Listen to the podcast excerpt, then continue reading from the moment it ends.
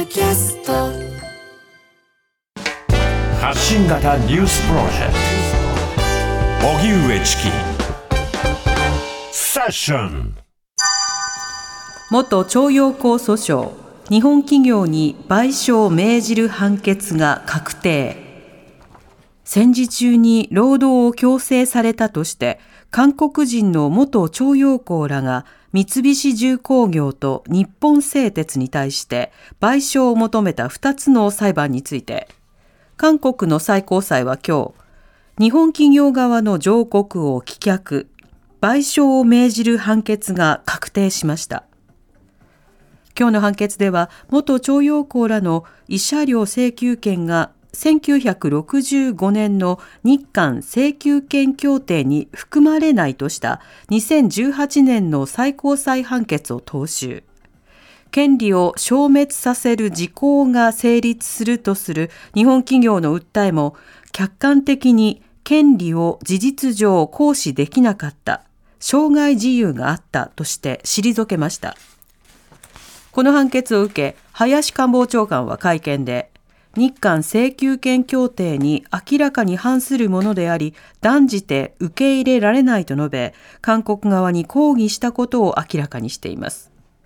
一方、韓国政府は今年3月に立ち上げた財団から賠償金と遅延利子を支給すると表明しています。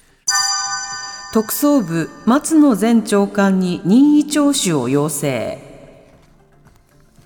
自民党の派閥の政治資金パーティーをめぐる問題で、安倍派の事務総長も務めた松野前官房長官が東京地検特捜部から任意の事情聴取を要請されたことが分かりました。松野前長官は自民党安倍派で2019年9月からおよそ2年間事務総長を担当。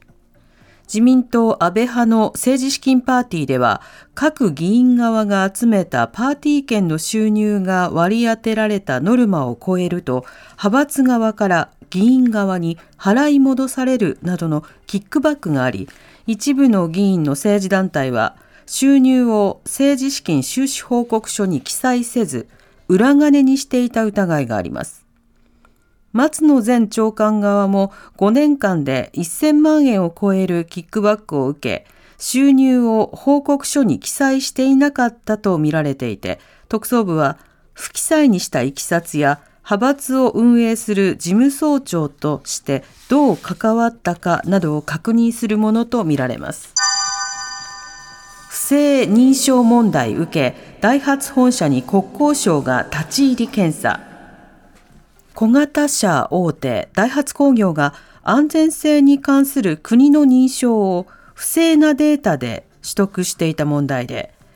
国土交通省は今朝道路運送車両法に基づき大阪府池田市のダイハツ工業本社に立ち入り検査しました。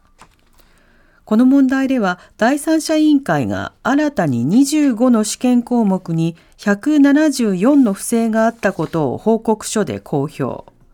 不正の原因については、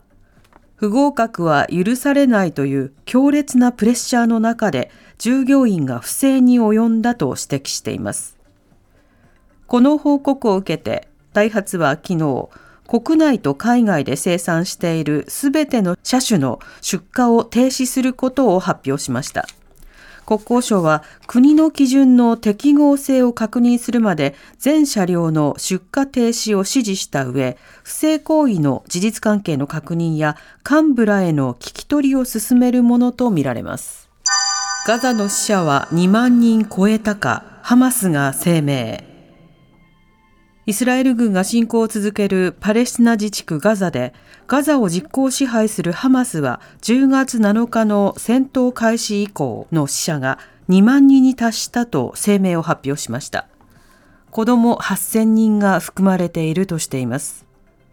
これに対し、イスラエル側の死者はおよそ1200人に上っています。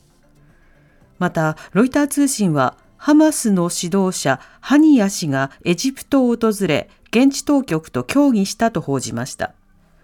エジプトはこれまで人質の解放や戦闘の一時停止をめぐる交渉の仲介役を務めていて、水面下で交渉が行われている可能性があります。一方、イスラエルのネタニヤフ首相は20日の声明で、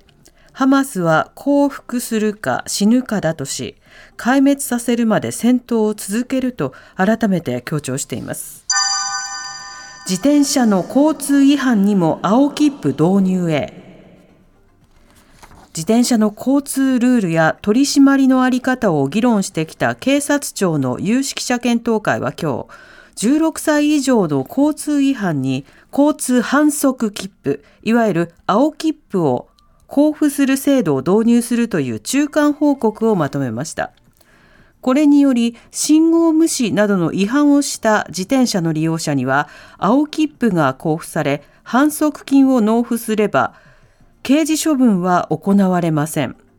対象は16歳以上で、反則金の額は5000円から1万2000円程度で検討されています。一方、自転車の走行中に携帯電話やスマホを使用するながら運転や酒気帯び運転には新たな罰則を設けます。酒気帯び運転に関しては交通切符、いわゆる赤切符の対象としました。荻上チキあなたの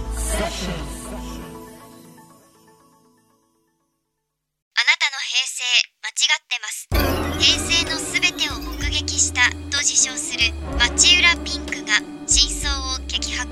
僕もモーニング娘。のメンバーとしてデビューする予定やったんですよ TBS ポッドキャスト「巨子平成」毎週金曜日更新